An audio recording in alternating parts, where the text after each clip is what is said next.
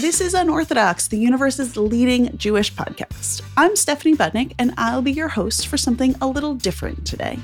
You'll hear from my co hosts Mark Oppenheimer and Liel Leibovitz a bit later in the episode. It's International Holocaust Remembrance Day, and we'll be sharing stories of survival, revival, and Jewish pride. There are two days on the calendar that memorialize the Holocaust International Holocaust Remembrance Day, today, and Yom HaShoah, which is in the spring. But for a lot of us, it feels like every day is Holocaust Remembrance Day. That's what it always felt like for me as the grandchild of Holocaust survivors. I remember I got to college freshman year and, of course, enrolled in a class about Holocaust memory. The professor handed back my first paper with a note that I didn't need to capitalize the word survivor. It hadn't occurred to me that it wasn't a proper noun. It always felt like something sacred was connoted in that word. Looking back, it makes sense. My paternal grandparents, Milton and Dora Butnick, died when I was around four years old. I never really knew them, and even now I can't quite figure out if what I remember of them are actual firsthand memories or just scenes I've pieced together from grainy photos and videos. I've always felt a little resentful that I didn't get the chance to spend more time with them or to get to know them better. They met in the displaced persons camp at Bergen-Belsen after the concentration camp was liberated in April 1945. They came to the United States a few years later and built a life for themselves in Queens, New York. They started a family, started a business, and found a social scene filled with other survivors. There were card games, trips to the bungalow colonies, and lots of parties. Which brings me to a photo of me and my mom taken when I was a few months old. It's one of my favorite photos. In it, I'm wearing a full length christening gown, complete with a frilly bonnet on my head. But that's not the thing that catches your eye when you look at this photo. In fact, you might totally miss the whole baby in a gown thing. Because my mother, who is holding me in her arms, is wearing a bright red satin strapless dress. It's 1988, and her hair is exactly what you're imagining, and she's got on bright red lipstick. This photo was framed on my shelf growing up, and I was so used to seeing it that it took years until I thought to ask my mom what it was from. What was it that she was so dressed up for? And what kind of party would baby me be at? She told me it was from my baby naming, which was held in the ballroom of a synagogue in Manhattan and was apparently quite the event. There were hundreds of people there, catering, drinks. It was a classy affair. I called my mom, Elise, and asked her to tell me about this epic party from 1988.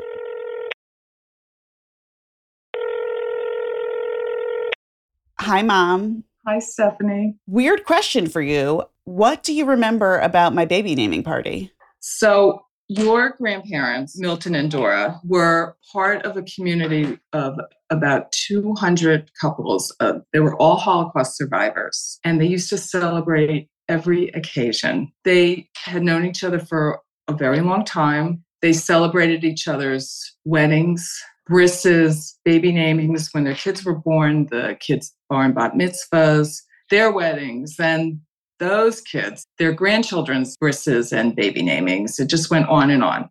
And pretty much every week, seemingly, they had another celebration like that, a big party. And they used to go out all the time.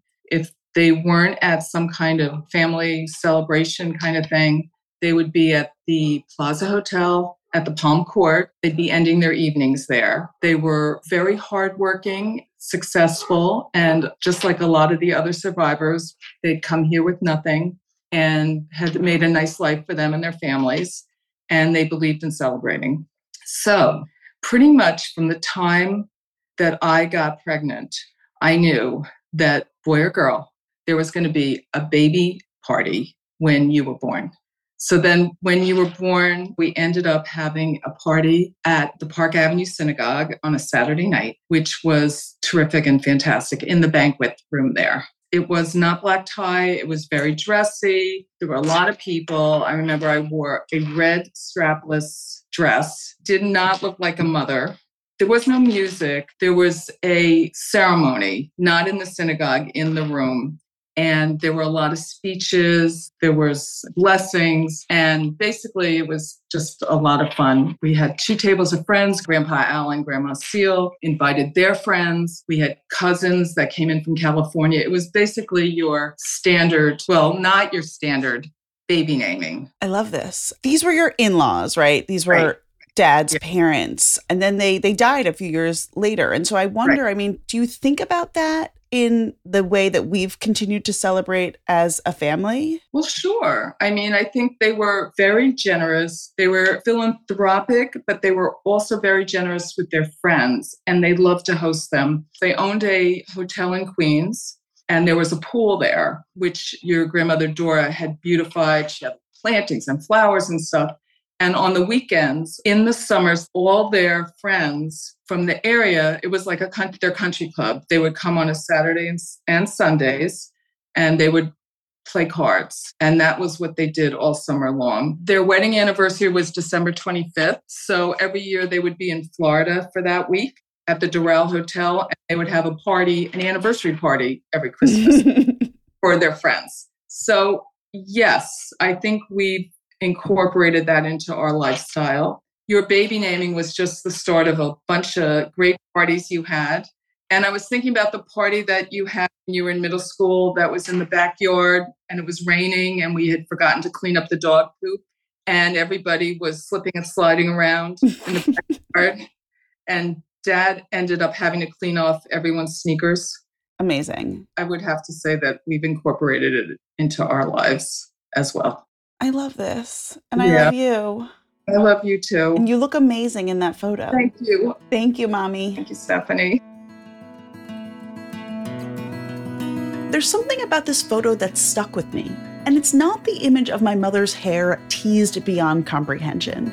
It's the realization that after the absolute horror my grandparents endured, the labor and concentration camps, the family members murdered, the destruction of their entire world, they took every opportunity to celebrate life loudly and lavishly. I recently found that tiny gown from my baby naming extravaganza in a box of old baby clothes at my parents' house that I unearthed after my daughter Edith was born. She's named after my grandmother Dora. Her middle name is Isadora. And to me, there is nothing more life affirming than that. I can only hope that the parties that I'll throw for Edith Isadora would make my grandparents proud. Carrying on tradition and telling our stories from generation to generation is what we Jews are all about. So today we'll be doing just that in our own unorthodox way. On this episode, you'll hear stories about survival and strength and ways that Jews today are showing their Jewish pride. So, in honor of International Holocaust Remembrance Day, here's our show.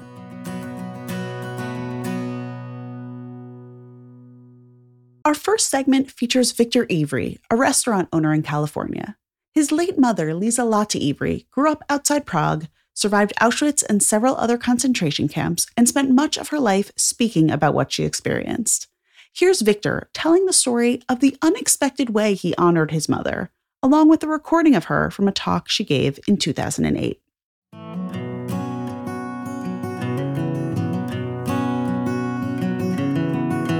My name is Victor Ivry, and I run a restaurant here in Lafayette, California. My mother was a pretty exceptional, interesting, complex individual. She grew up outside of Prague in a small little village with her mom and her brother. She loved being on the farm. She loved milking cows. She loved making cheese with her mother. She loved learning how to bake with her mother. They lived the normal at the time life of living on a farm outside of a big city. But in 1938, the Germans were starting to move into uh, Eastern Europe. In 1942, she started her camp experience. And from 42 to 45 was in Auschwitz, Bergen-Belsen, Hamburg, and Theresienstadt. She was liberated April 15, 1945, ended up in Montreal, met my father, they got married. My sister was adopted in 52, I was born in 56 the topic of the war, the topic of her experiences in the war, never really came up. We never talked about it. Never. And then, oddly, I was 21, 22. I swam in college and I brought two teammates home during the summer to train, and they stayed with us. And we had a lot of interesting talks over the dinner table. And one night, she shows her left forearm with her tattoo from Auschwitz and starts talking about her experiences in the camp. And I sat there completely astounded by what I was hearing because I had really never heard about it before. I mean, I knew she had the tattoo. I knew she was in camp, but I never we never talked about it. And I talked to her about that moment that evening when my friends were over and the story was out and she, she you know she took the typical mother approach to it you know i just really never wanted to worry you about it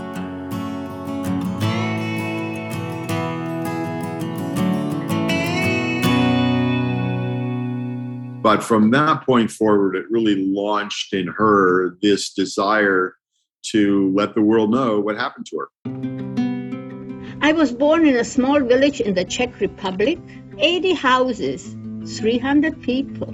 She started to do a lot of speaking, pretty much all over Canada, all through New England. But during the night, a knock came on the door and he said, We are moving out. Moving out? Why? He says, The Germans are coming. She was incredibly passionate about not being called a survivor. She wanted to be known remembered as a witness to history. You keep your clothes on your right arm because they need your left arm for your number. Her mantra of witness to history is something that she thought it was extremely important and passed on to me.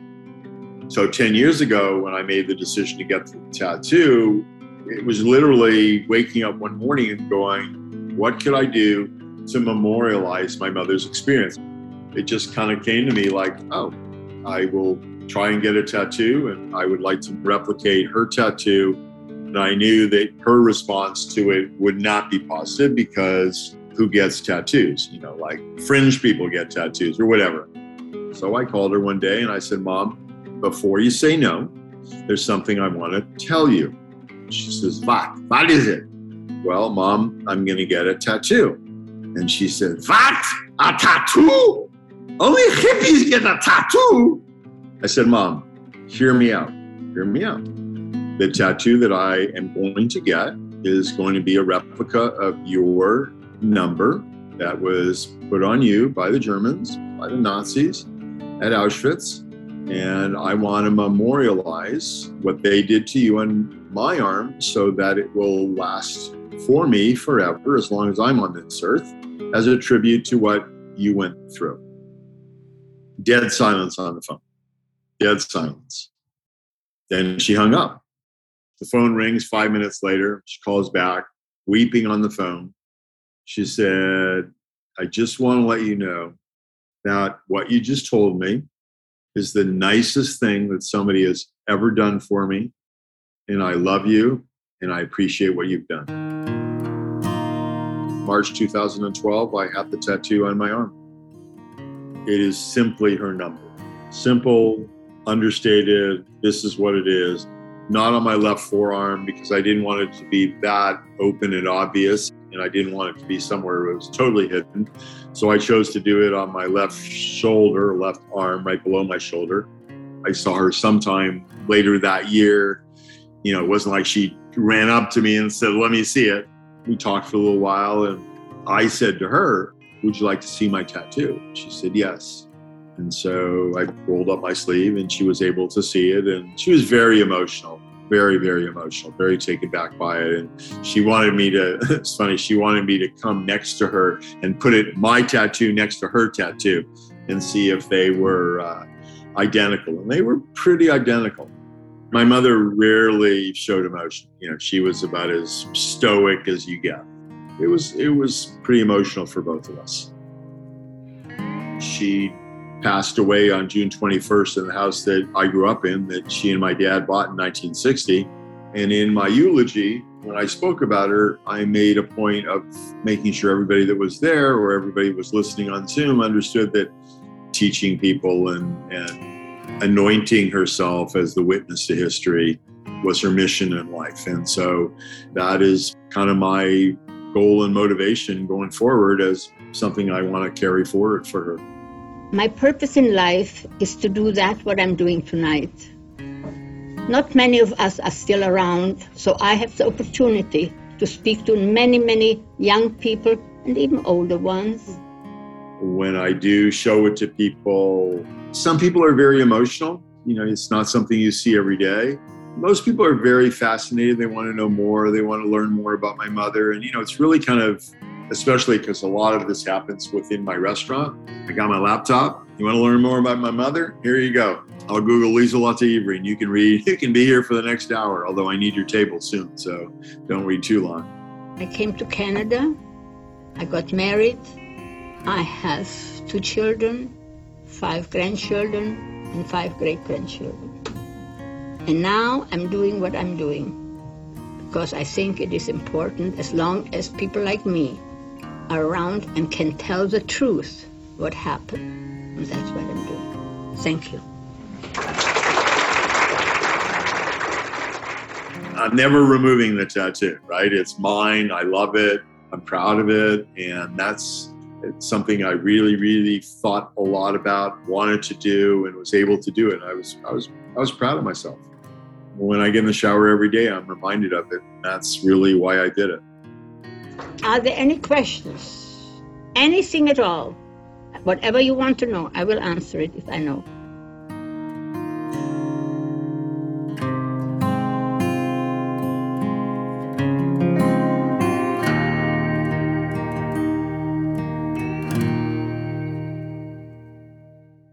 The Minyan is a series of roundtable discussions moderated by Abigail Pogrebin for Tablet Magazine.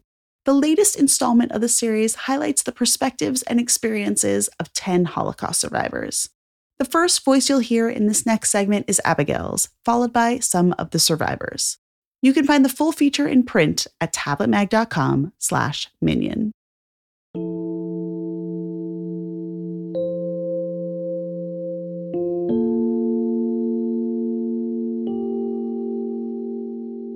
I spoke to all of you in our pre interviews about the current rising tide of anti Semitism and anti Semitic attacks. What is your reaction when you hear some people say that the alarm that some Jews feel is overblown, is over exaggerated? I think for those of us who are fortunate enough to have survived, it is our duty to speak up. Mm-hmm. And the main reason for that is that if we don't speak up, we increase the probability of a horror like that occurring again. So it's important for us to speak. On the other hand, we can't always scream about it. It's important to speak when it is appropriate to tell our story in a straightforward way so that people know about it. I, I accept every invitation to speak, whether it is from elementary school, junior high school, any other. I think it is my duty to tell this story so that a horror like that will not be repeated again. You said to, in a way, to pick your moments, right? That you're saying we shouldn't always scream about it. What do you mean by that? I think when you scream about it all the time, people get tired. I think it's important that this is a major catastrophe, perhaps the greatest catastrophe in, in the history of humanity. And I think this is something which should not be forgotten. It should always be recalled and we, it is our duty, as I said, to speak about it, period. I managed to pass a law in New Hampshire. They have to teach Holocaust studies in every single school. It's been signed into law by the governor. It's now being taught in every school. And I go to many schools and I speak about the Holocaust and I warn them against anti Semitism.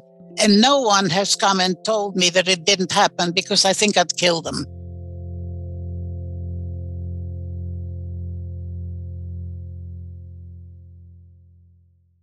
Next up on today's show is my unorthodox co host, Mark Oppenheimer, who offers his take on how to reframe our response to anti Semitism.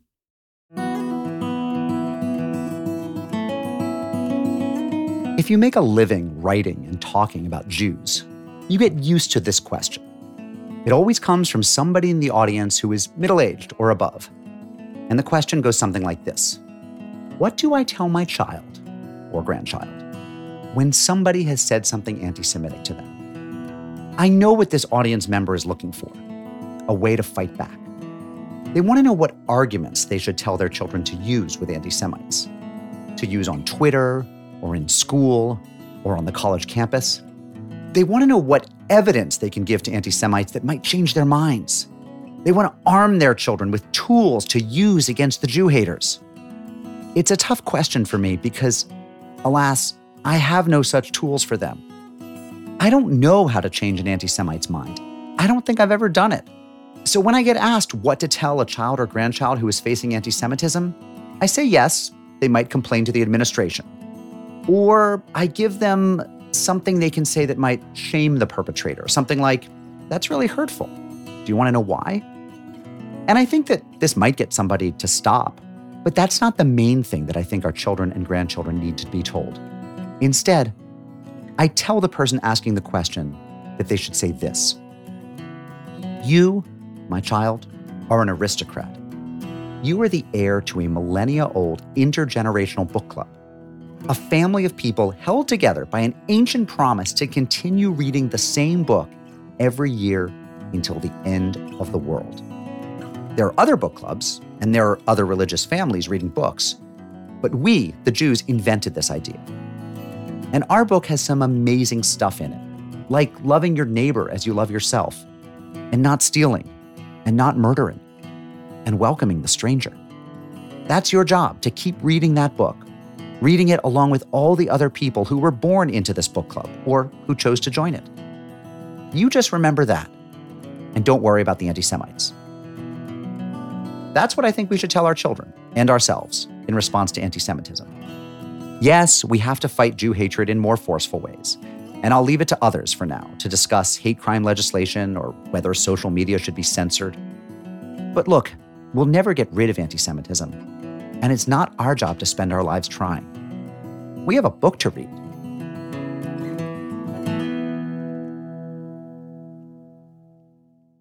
Before we go any further, we wanted to check in with the next generation. Here's a clip from a recent episode of Hebrew School, our kids' game show podcast, featuring first graders from Central Synagogue in New York City sharing their favorite blessings. As you'll hear, the kids are all right. Um, parents. My parents. My daddy. My family. Teachers. Thanksgiving.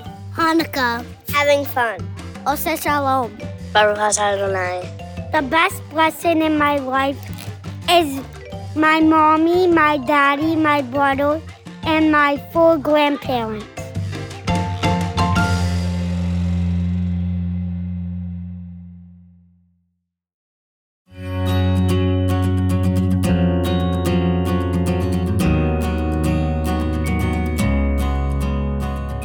Months ago, I started to see a striking piece of jewelry all over my Instagram feed.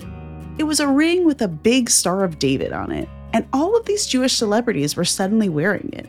Gal Gadot, Debra Messing, Emmanuelle Chriqui, Selma Blair.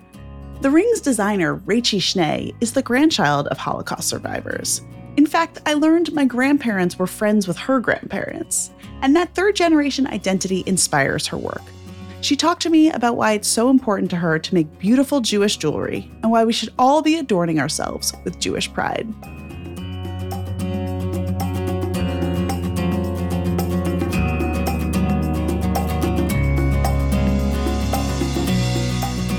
Rachie Schnee, welcome to Unorthodox. Thank you so much. Thank you for having me.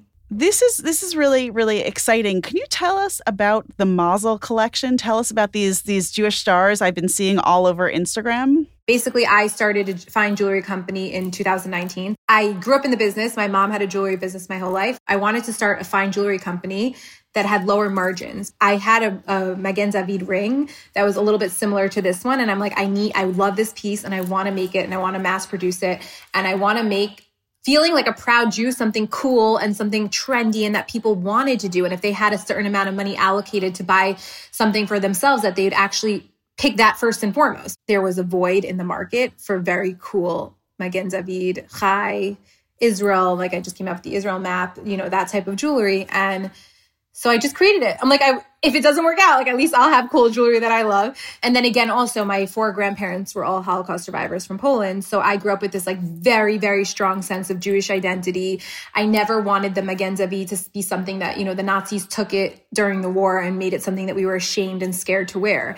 I almost was like, you know what? Like, how dare they? That's not, that's not like, we have to turn that around. Like, we should be proud to be Jewish. We should be proud to, have it on us. You know, I guess for a religious man, they're wearing a kippah, but for a woman, even religious or not religious, sometimes you want to have something on you that sh- that like shows your pride and how happy you are and represents your heritage. So we started the Mazel collection with just the Magen David, the Mazel ring, and I worked tirelessly every single day to make it cool, to make it fun, to make it fashionable, to post it constantly you know, until one day I was like sitting in my, I was in Israel and all of a sudden I hear Debra Messing starts messaging me that she wants it, you know, and then, and then it kind of snowballed and then Selma Blair and then Noa Tishby was wearing it and then Emmy Rossum and it just keeps going and going. And thank God it's, it's been such an amazing roller coaster ride. And the best thing about it for me is that it's not obviously the celebrities are great, so cool. Gal Gadot, that was a huge one. But for me, it's just like the everyday girl, you know, just like the girl from Denver, the girl from Scotland, the girl from like, you know, all over the world, from anywhere. The fact that they have this piece that unifies them and they can be in the airport or they could be in line in coffee and they see another girl wearing the Mazel ring and they're like, oh my gosh, you're in the Mazel Club. Like, I have the Mazel ring. I love pieces that have meaning and I love pieces that are conversation pieces. I love that you can like look at something and then start a conversation. They're these big, beautiful, like proud Jewish rings. I love this idea of taking back this symbol and saying, like, I'm going to be bedazzled in your face and proud of this. A hundred percent. And also make it cool. Why, why does everyone associate Judaism with like, like, you know, all these horrible stereotypes and whatever it is? Like, no, we're amazing, great fashionable, stylish. Like we are cool. We want to be proud. Like we're not hiding, you know, like you have to just be proud in every single way possible. And that includes the way that you dress. And I think it's, it's like an unbelievable thing to go out into the world and say like, I'm, you know, especially in today's day and age when everyone's like, oh, I don't know. Like, I don't know if people are going to buy that because there's so much anti-Semitism. It's so scary to say that you're Jewish. No, it's been like the complete opposite. If anything, it's been, since the war in Israel in May to now, the Mazel sales have gone like skyrocketed. People want the ring, they want it, they want to wear it every day, they don't care. Everyone's wearing it loud and proud. It's amazing. I can't take all the credit for it because I won't take the credit for anything. I don't think like I think everything is from Shemai. You know, like it's all, you know, everything has a reason and there needed to be this type of movement and i feel lucky that i was able to like be the catalyst for it to show that you can be cool and you can be fashionable and you can be pr- a proud jew I look at my Mazel ring and I think of like my past, present, and future. I think of my grandparents. I think of my parents, my future children. Like it's just, there's so much meaning behind it. And I love to look at it and just like, you know, I'm not just staring at a flower. Like I'm looking at something that has thousands of years of meaning. And you know, there's something on your website that I don't think you find on many jewelry company websites, which is this thing in honor of your four grandparents, all of whom you mentioned were Holocaust survivors from Poland. Like that's front and center behind the business. And I think that really resonates with people. So what is like the Mazel message that you're getting across? Like what is what does this day mean for you? And and how do these these jewelry pieces really like continue this legacy? I'm named after my grandfather's sister who was killed in Belzec in the gas chamber at six years old, and her name was Rachel Schnee. I feel like my name is a dichotomy because my middle name is Feiga after my grandmother who's a survivor, but my first name is from a victim. So I live my life kind of with this victim survivor mentality. That's why I've always been such a proud Jew and also I've always been very, very, very into Holocaust education and remembrance, but also a huge supporter of the state of Israel. You know, I give a portion of the proceeds of the entire Mazel collection to support soldiers in Israel. And we all have to live our lives every day as if it were Yom Ha'atzmaut and Yom HaShoah. You have to think of the victims and the survivors that risk their lives, that we're sacrificing every single day that's for us to be here today. And then we also have to celebrate the country that is protecting us every single day. You know, I've always had this intense connection to Holocaust survivors. I have this like deep soul connection and I get emotional thinking about it because unfortunately my grandparents passed away my future children won't have that experience of having survivors with them all the time. And for me, like I grew up in the swimming pool with a million survivors and seeing the like you know the, the number on the arms and and it was just like so normal for me. I didn't even know that the first time I met a grandparent without a, without an accent, I was in third grade and my friend's grandma picked us up from school and I and I literally turned to her and I'm like why doesn't your grandmother have an accent? And it was like the crazy, it was, my mind was blown. She's like, she's from New York. I was like, what do you mean? Like, that doesn't, what? I, it was like, even Rugrats, yeah. the show Rugrats, the grandparents had accents. like, it was so embedded in my brain that like all grandparents were these European, like cute, adorable, delicious people. And, and like my whole life was with them. And now to think that, that our children won't have that the way we did, it's so, so, so emotional for me and that's why I feel like I even took it upon myself to like become the chair of Yad Vashem Young Leaders and to like be so involved with these things and to speak at all these different places and events and talk about my grandparents and talk about the Mazel collection because like if it's not us, who? I never really worn any like Jewish star jewelry because I think I've always just had this thing where I'm like lay low, fly under the radar. Of course, like I work at a Jewish magazine, I host a Jewish podcast. Everyone knows I'm, I'm like I'm not hiding this from anyone. Well, um, but you know something in me has shifted. I see these rings and I'm like, I want one. I want everyone to know in every situation that that I am Jewish. And almost it's like this beautiful in- inversion of what I think a lot of our grandparents probably felt, which is like, don't draw attention to yourself. We will. We will. And this new generation of people are just like, we want everyone to know how amazing it is to be Jewish and how proud we are of that. And we're not going to, just like you said at the beginning, we're not going to like let people take that from us. Yes, we're not going to let them win. And like you're, you, Stephanie, are gorgeous, beautiful, brilliant, have an amazing job. Thank you. You've gotten so far in your career. Like, why not have this Magen David in everyone's face and all your business meetings be like, oh wow, she's awesome and she's Jewish. Like, good for her. You know, people always ask me, how do I fight anti-Semitism if I don't have a platform like you? And I'm like, just be a good person. Be a kiddush Hashem. Like be, you know, like always represent something that's that means good. Be like hold the door. Like do daily things. But people are gonna say, like, oh, that girl, Stephanie, she's so nice. I know her from work or I know her from my workout class. and I know she's Jewish. And like the next time somebody says something anti-Semitic to them, they'll be like, no, no, no, like you're wrong. Like I know, I know her and she's a great person and she happens to be Jewish. So I think having that mazel piece on you is also like a reminder, like you got to act a certain way. Rachel Schnee, thank you for bringing all this mazel into the world. It's been really, really fun to talk with you. Of course. So our listeners can check out the whole mazel collection at rachelschnee.com or they can follow you on Instagram at Rachel Schnee. Perfect. Amazing. Thank you again.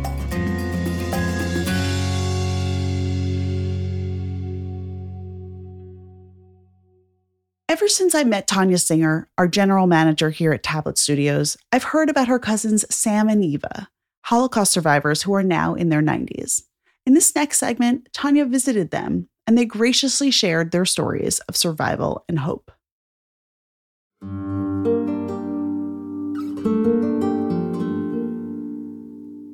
Hey, it's Tanya, and you're about to meet my cousins. To be clear, they're my great Bubby Tilly Singer's first cousins, Eva Bender and Samuel Marder. If you think you know Sam's name, it's probably because he's a renowned violinist and a published Yiddish poet. But that's not the story these siblings are here to tell. Eva and Sam are my family's connection to all that was lost in Europe and inspire me and so many others to live hopeful, rich Jewish lives. Eva and Sam's story starts in the late 1920s in Chernovitz, Romania, we sat down with them this past week in Riverdale, New York in 2023. But I'll let them tell you about their beginnings. I'm Eva Bender.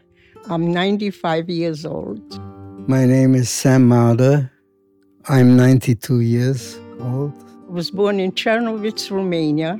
Our father had a little candy store, but he was also an executor of a rabbi's real estate. We had a very nice apartment with a terrace. It was a three-bedroom apartment, a kitchen, very nicely uh, located. Our mother was a housewife. We had a very nice youth, grew, up in comfort. I went to a Hebrew speaking elementary school, which was called Safa Ivriya. There I finished school. From there on, I went to a lyceum, to an all girls lyceum.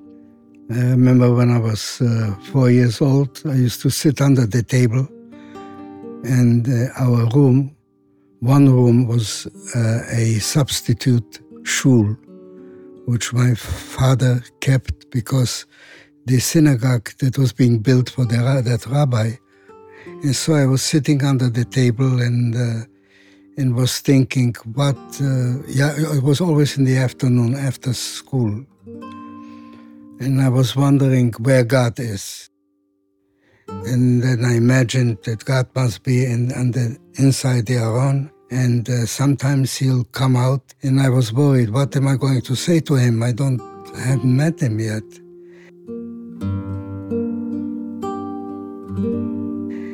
and uh, there was a clock on the table, an old alarm clock. And then I figured, well, I'll let the clock talk to him because God can talk to a clock, and the clock knows him much longer than I do. And yeah, I wanted to make sure that when, if I ever get to talk to God, He doesn't get angry. So I was hoping He wouldn't be in a bad mood. So that was my first memories, first memories in my life.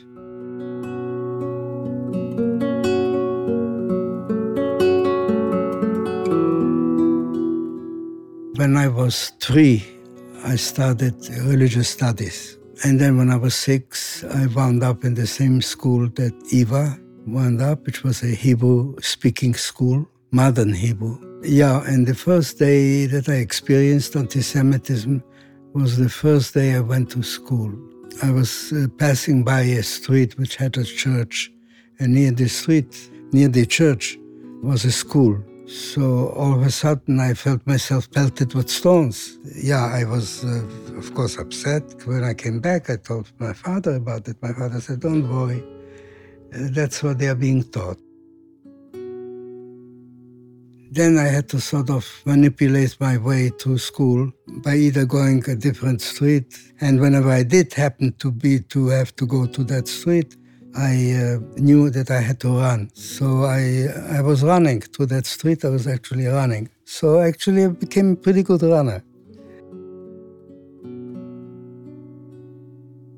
But for me, it felt pretty good. At the age of six, I asked my father if I could get music lessons. And my father didn't want to say no, so he sent me to somebody. He was a nervous man. He used to press my fingers against the string, and I used to cry. And I didn't want to tell uh, my father that, otherwise he would stop it. I went on with him until the Russians came in. When it comes to art and education, we were pretty good to children. In other words, whenever someone was capable, talented, they gave him all the chances to study. So I, for the first time in my life, I got a normal teacher and I made a lot of progress during these few months.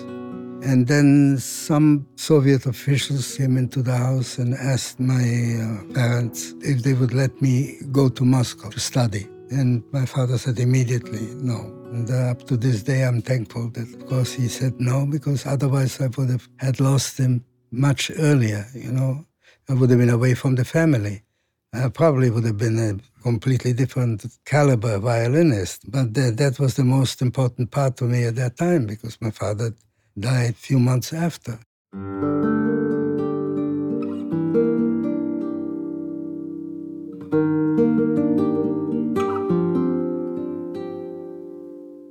The war broke out in 1939. At that time, the Russians came in, the Russian army occupied the city, and everything else has changed because we had to go to Russian schools. We didn't even know the alphabet, we had no idea what awaited us. But in one year, I managed to speak Russian, write Russian, and it was comfortable as a student. Otherwise, of course, it was not. Uh, with them, we stayed one year, and then the Germans came in. My mother tongue was German because our mother spoke to us German, our father spoke Yiddish. He refused to speak German. The ghetto was formed quite soon, it was in a few months of the occupation. And then transportation set in. So we left with the first transport going wherever we had to go. We had no knowledge. We were told we were going to a labor area farming and we were taken to a train station, to the train station of the city. And from there, we were put in cattle cars and closed up. They were locking the cattle cars, and we started moving.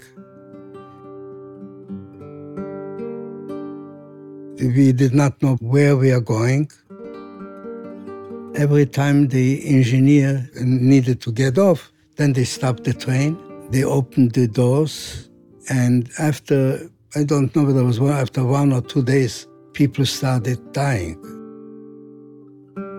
And so they took out the dead, and then we went on again. This went on, I don't know for how many days, until we arrived to a place which was called Merkulesht, Romanian little town, and it was a Jewish section. And they put us up in, in the house, how empty, empty houses. And uh, I don't remember what, what my parents felt, but I felt relieved that we were out of the train. My father, who was always an optimist, said, Oh, they must be leaving us here in order to do agricultural work. Maybe that's why they took us here.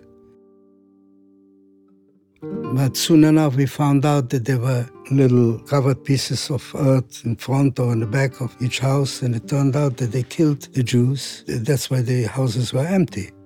I don't remember how long we stayed there, but it felt terrific to be under a roof for whatever time that was. And then they started walking us. And they walked us by foot and uh, obviously there are no uh, normal streets in these areas. So they took us to the fields, and it was autumn time. And uh, the weather usually in those areas is terribly rough and uh, it gets muddy. And people started to struggle to be able to put in a foot and to take out the other. And they wanted us to walk fast because they were on horses. Now, the walking, from what I remember, was a few days and nights. The weather was horrible. We didn't know where we were. We happened to come on the Ukrainian eh, side of the Dniester without knowledge of where, where we went. There was nobody was told. In, in muds, we stayed nights in muds. It was raining and the area was very muddy. Our mother managed to take a quilt along. We could not take much luggage. She had a quilt. She spread out the quilt on the ground for children. Whoever could manage to get his body under the quilt and the head was outside, managed from the area. Our neighbors' children, we were all like that. We stayed overnight. That was one night. Of course, overnight we had shootings. For three days, we had this walk up to a point where we came and I remember it vividly. There was there was a river in the background. There was a table with two German officers and two soldiers next to them, and we had to approach this area, and we were told to go left or right. When our turn came, my parents and my brother were directed leftwards and I was directed to the right. It was a muddy ground. I had boots on. For a second, I didn't know what to do. I stood there, was mesmerized, and the officer happened to turn his head to the soldier because he answered some questions. I took off without the boot. I left the boot, one boot I left in the mud, and I ran to my parents. I disregarded his order and I went to join my parents. From there on, we all went together and we walked again till we reached an area and we were told, here, this is our destination. Verkhovka in the Ukraine. We stayed there. We were put into a very large room. 40 people were put into this room. There was straw on the floor. It was very cold. In the room that we entered, we were 40 people, and that was in December, November or December. In the spring, there were 11 people alive. All the rest were died during, during the winter.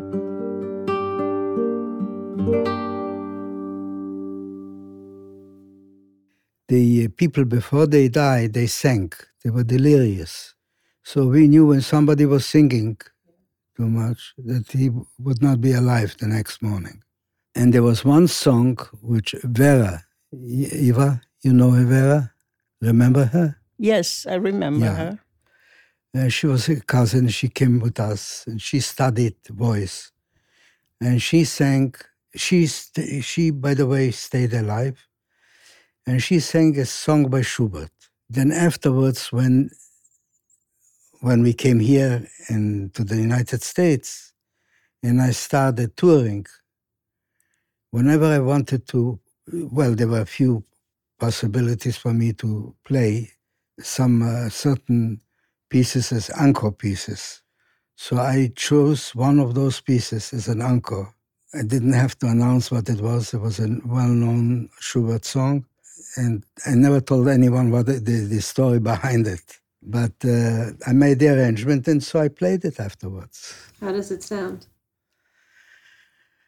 La da da dee, da da da da dee, da dee, da da da da da.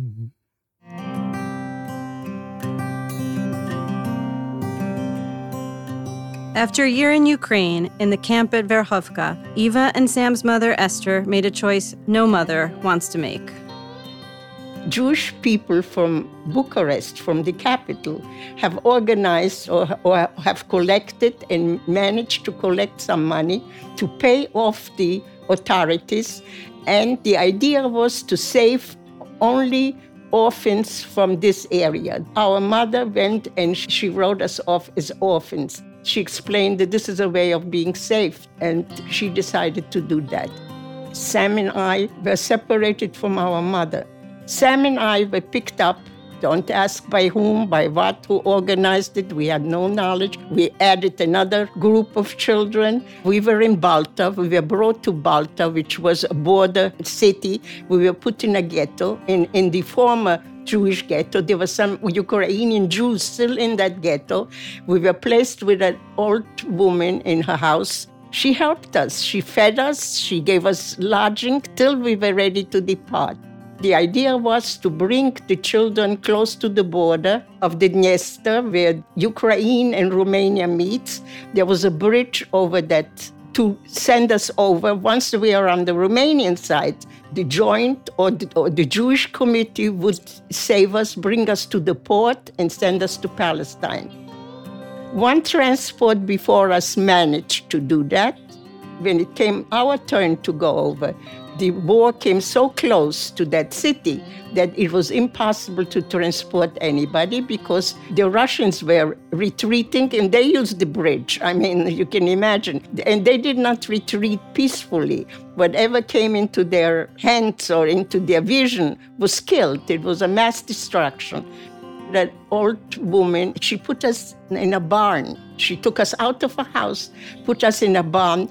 The barn was not by a street or by a driveway, it was inset into an area with hay.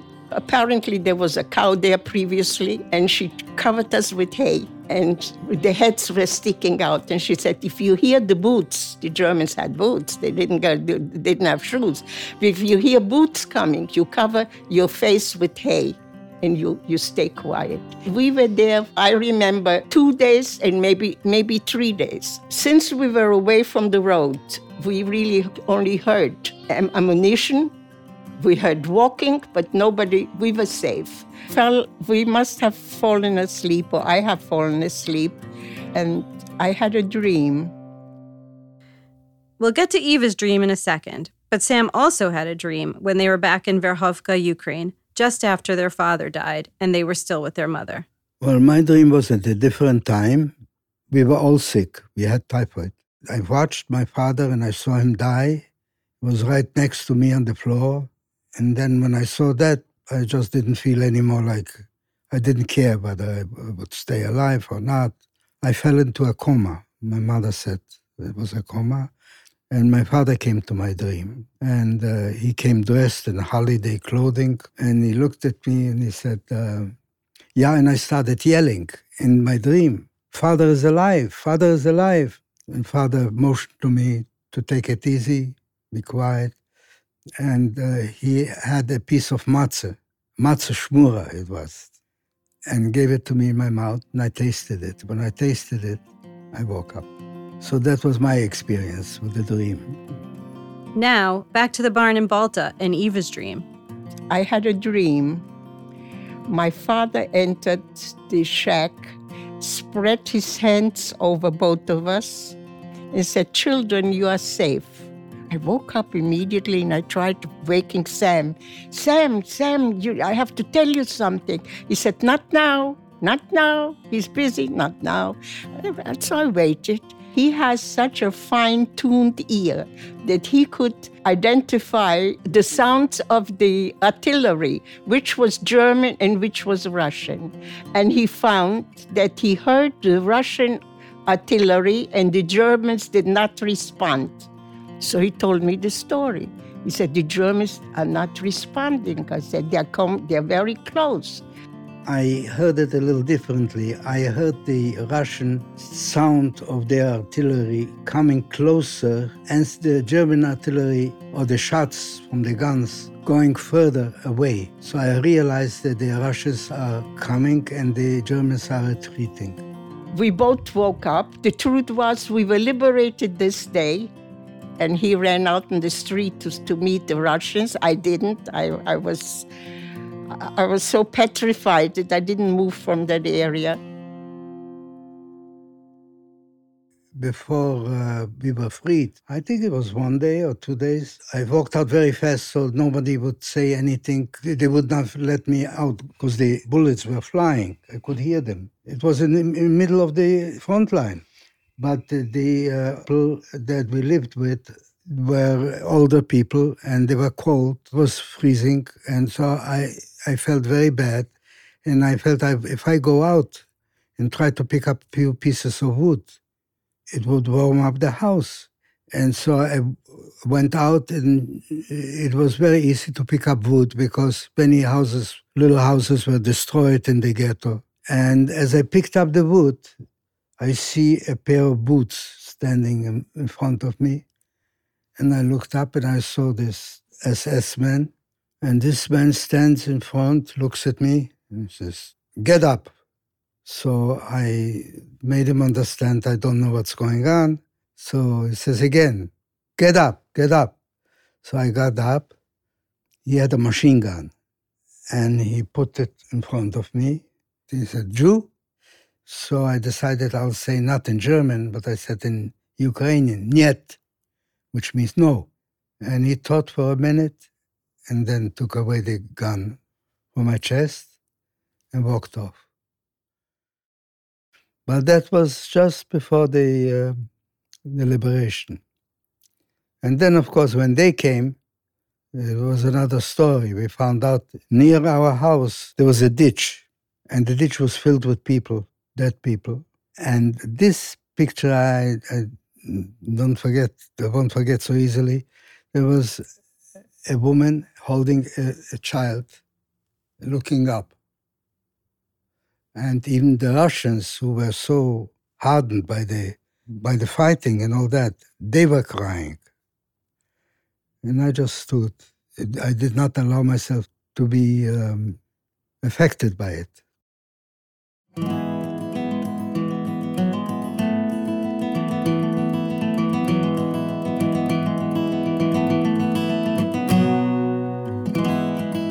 Our mother was in a different area because that was more in inland. And there was a cousin who was our cousin who was with her. She sent him to pick us up from Balta to where she was. Of course, we're talking about going on foot for I don't know how many kilometers. And he took us home. We traveled with Russian tankers. Whoever saw us on the road picked us up. In, if it was the direction we went, we hitchhiked, and this is how we went to uh, to meet our mothers. I had frozen toes. I could not walk, so he had to carry me. It was that was a different story, but anyway, it's it's not important. When we started walking, towards home, home, where mother was, which was, by the way, 60 kilometers. We were walking on, on the ground. We stepped on dead soldiers, German dead soldiers. And I thought to myself, I felt sorry for them. And I said to myself, how stupid. They, they must have somebody waiting for them, whether it's a wife or a child or, or a brother or a sister or any, anybody, mother, father. And look where they wind up. I felt sorry for them. So we started walking, and uh, Eva, she said she had trouble, she couldn't walk because of frozen toes, and uh, we just ma- managed to make it. I don't know how long it took us to walk those 60 miles, kilometers, I'm sorry. We met our mother and she, of course, she waited, I don't know how long she waited on that road to see us because it took us days to, to reach her. We arrived and she had a bread. She saved a, rye bread. I'll never forget the taste of that bread. We had never seen bread in, in all the days that we were away. We sat down and we started eating, Sam and I. We couldn't talk. We were just eating, eating. And in came, there was a rabbi's son, and he was liberated with my mother. And he said, Children, you have till 10 o'clock to eat this bread. After 10, you cannot permit it. It's Pesach. It was Pesach, Erev Pesach. And he saved our life because if we had eaten that bread wholly, fully, our stomachs couldn't digest that. We were undernourished. We were, this is this is the story of our redemption, not not the, the Jewish redemption, but our personal redemption.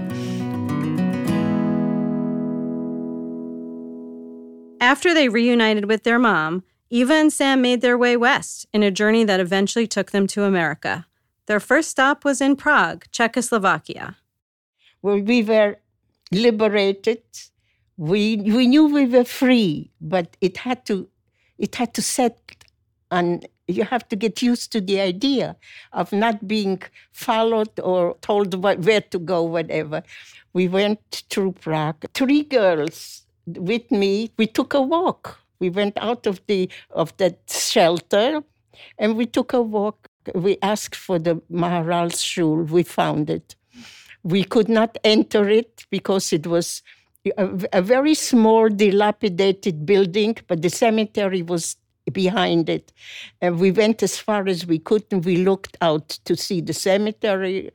And then we went back. It turned much colder. We were in rags. I don't have to tell you because there was there were no clothing at this point to change. We spoke Hebrew so that nobody should recognize that not German or not any other language. They used to, to know refugees were coming. We walked over and we saw a, a cafe. I still remember they had four steps going up. We were hungry. We were very cold. And one said, Let's go in for a tea. Let's find out if they can serve us a tea. We were very cold. We opened the door, and as I opened the door, I took one look. Facing me was a very large sign in German. The sign used to say Jews and, and dogs are prohibited. Here it said Germans and dogs are prohibited. I stood there. It, it took my hands away. My, my, my, mind, my tears came running down because it's the first thing that I could cry, that I could, I could be human. I could see that sign. And we stood there mesmerized. We didn't move. Somebody came over to us, asked us in, invited us, sat, sat us down, and asked what we want, whether we wanted. He knew right away that we were refugees, whether we wanted to eat. We were kosher. We were back to, to our kashrut for the first time. And we said, no, but a tea, we'll take a tea and they served us tea. And we sat there just looking at each other and looking around. There were people around us. They saw us, but nobody paid uh, much attention to us. We were very quiet and we thanked him. We walked out. This was my experience in Prague.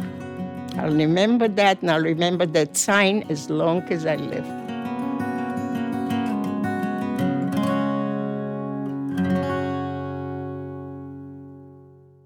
After leaving Prague, their road to freedom took them to Bavaria, where Eva would meet Meyer Bender, the man who became her husband.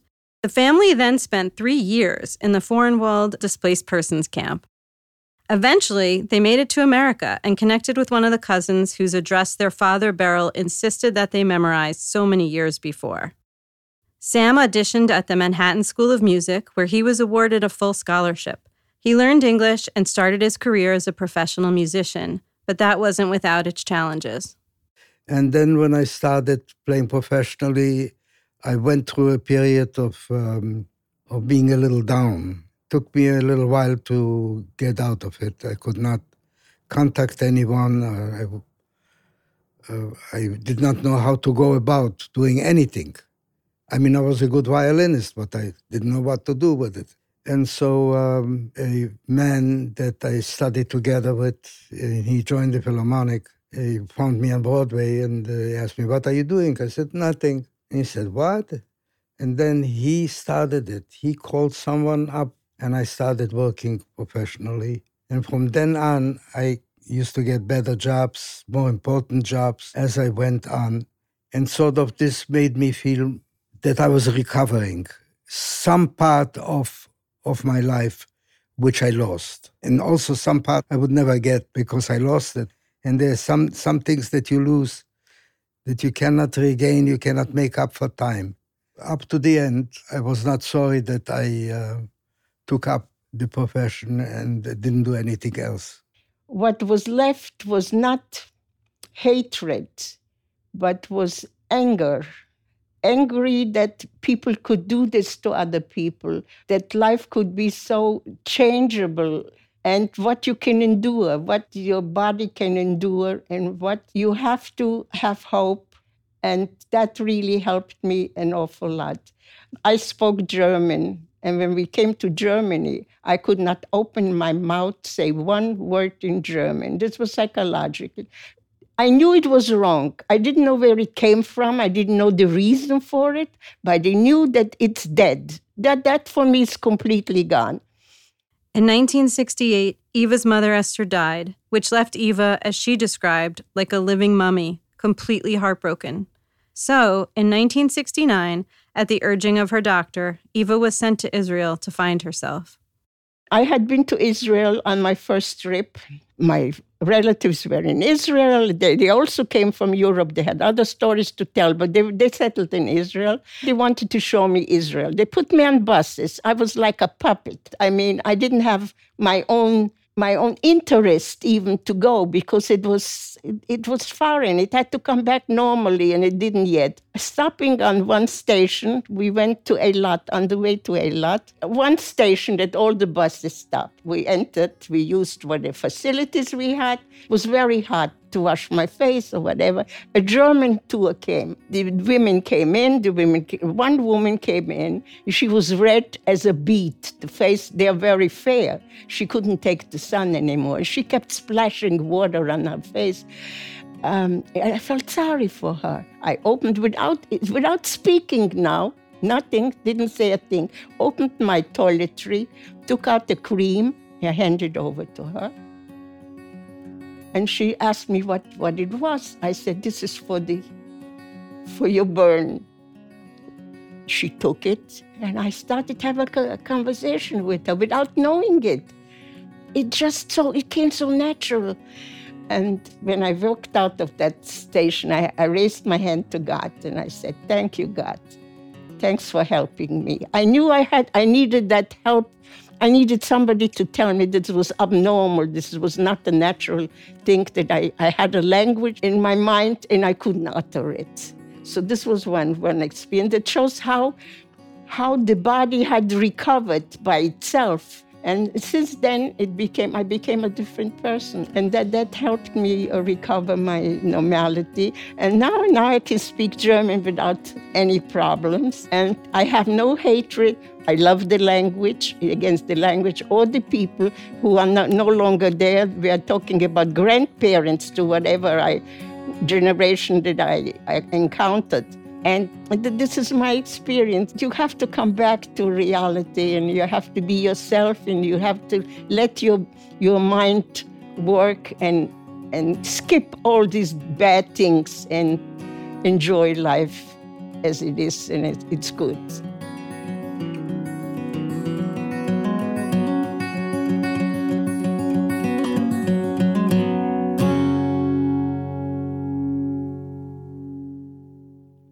You left out one thing. Oh, I'm sure many things. We couldn't end this episode without an appearance from my other co host, Liel Leibovitz. Here he is. Hey, Jew Crew, it's Liel. You might have noticed I wasn't around a lot this episode, but I couldn't let this episode go without telling you my absolute favorite Holocaust joke. I might have told it before on the air, so forgive me, but it bears repeating. So Elie Wiesel the famous Nobel laureate Holocaust survivor, passes on and goes to heaven. And in heaven, he meets God. And he's really nervous because he's finally meeting his maker, the creator of all things, Hashem, the Almighty. And so, what do you say to God? So Elie Wiesel decides he will tell God his favorite Holocaust joke. And Elie Wiesel goes ahead and tells God this Holocaust joke. And God is not laughing. And Elie Wiesel gets nervous. He says, I'm sorry, God, like, did you not find my Holocaust joke funny? And God says, No, Elie, I found your Holocaust joke very offensive. And Elie Wiesel says, Nah, guess you had to be there. That's it for our show today. Unorthodox is a production of Tablet Studios. The show is hosted by me, Stephanie Butnick, along with Mark Oppenheimer and Liel Leibovitz. We're produced and edited by Josh Cross, Robert Scaramuccia, Quinn Waller, and Ellie Blyer, and our team includes Courtney Hazlett, Tanya Singer, Daron Ruskay, and Sam Hacker. Our episode art is by Esther Werdiger. Our theme music is by Golem online at golemrocks.com. Follow us on Twitter, Instagram, and Facebook. Send us emails and voice memos at unorthodox at tabletmag.com or leave a voicemail at our listener line 914 570 4869. If you prefer snail mail, our address is P.O. Box 20079, New York, New York 10001. Rabbinic supervision this week by all of you, our listeners, and those who came before us. We come to you from the proudly Jewish Tablet Studios. Shalom, friends.